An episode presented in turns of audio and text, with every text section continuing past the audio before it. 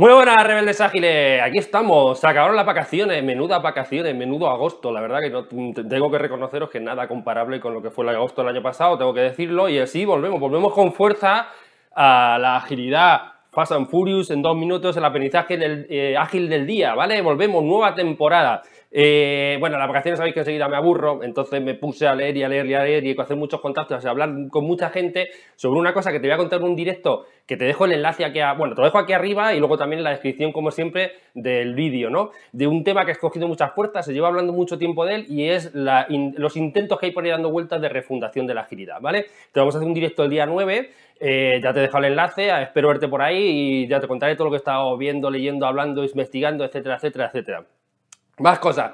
Vamos a seguir una temporada más, sobre todo daros las gracias por el apoyo que le habéis dado a esta iniciativa, la verdad que veis que los números son bastante poderosos, os dije siempre que si apoyáis un poco y dais señales de que esto os gusta y es un medio interesante de aprender, pues seguiremos trabajando y como siempre intentando dar el máximo número de conocimiento gratuito y difundirlo a la comunidad al máximo. Os he habilitado también una cosa nueva que es un botón que se llama unirse, porque mucha gente me pidió, vale, ojo, entender esto bien, entenderlo, entenderlo eh, hay mucha gente me pidió cómo podía colaborar y apoyar el canal. Entonces, bueno, YouTube tiene una opción de que podáis hacer una pequeña contribución con la cual nadie se va a hacer millonario y es una cosa simple de unos mínimos euros. Pero bueno, yo la dejo opcional, por supuesto el, contenido sigue siendo libre y los dos minutos esto van a seguir siendo libre, pero por si alguno quiere apoyar, que sepa que hay un botón que es el de unirse.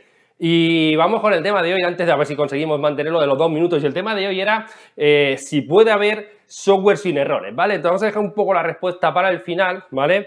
Y primero te voy a hablar del trabajo más importante respecto a esto para los que buscáis eh, alguna referencia, ¿vale? Sobre la pregunta y el tema de hoy es, ¿puede haber software sin errores? ¿Vale? El que más lo estudia, bueno, lo ha estudiado mucha gente, sí, pero el trabajo más significativo es de este tipo que se llama Kanner, ¿vale? Muchos no, no lo va a conocer ni Dios, ¿vale? Es un tipo que tiene 68 años, si no me equivoco, y es uno de los padres del, del, del, del Contest Driven Testing, no me meto en más, ¿vale? Intento que los vídeos no me meten temas muchos muy técnicos para que todo el mundo pueda entenderlo, ¿vale? Eh, y es uno de los padres del testing exploratorio, ¿vale? Y bueno, te dejo más información y post y tal por si queréis ampliar en la descripción del vídeo.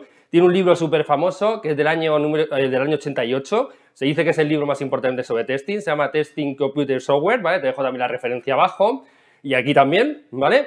Y, bueno, eh, a lo que vamos, vale, entonces trabajo eh, hace, hace, bastante tiempo, él publica un trabajo que se ha derivado, hay muchos, pero quizás el más importante, en el cual él afirma, y es así, es de sentido común, que sí, obviamente podría haber test, eh, puede haber software, obviamente, que no tenga errores, pero el problema, quizá el tema más profundo, es que no podemos asegurar, mediante el testing, o en general, no podemos asegurar que no va a haber errores en el software, ¿vale? O sea, el testing actualmente y probablemente para siempre jamás podrá asegurarnos al 100% que el software no va a tener errores, ¿vale?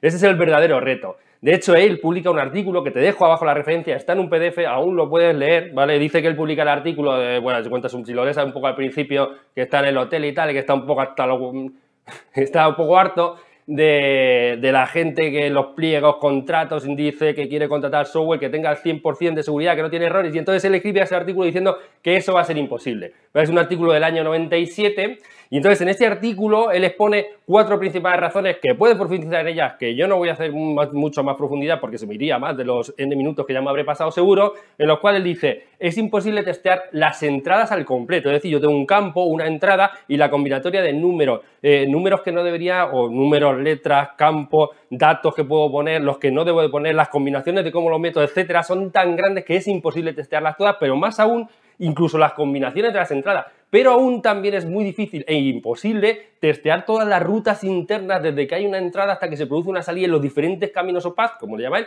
por los que uno puede recorrer en las entrañas ya del software y eso hace que sea imposible la combinatoria y aún así, por si todavía fuera poco, él expone una cuarta razón por la cual es imposible garantizar que al 100% el software no va a tener errores y esto todas otras cosas que hay por ahí, sistemas externos, comunicaciones, cosas que no, que, no, son nuestras, que no disponemos, e incluso él habla de la ausencia de requisitos, ¿vale? Profundiza mucho y quizás ese sea el mensaje principal. ¿Puede haber software sin errores? Podría haberlo, pero lo que no podemos es saberlo, ¿vale? El testing no garantiza al 100% que el software no va a fallar. De hecho, Dijkstra, que lo conoceréis todos porque es uno de los padres de todo, ¿vale?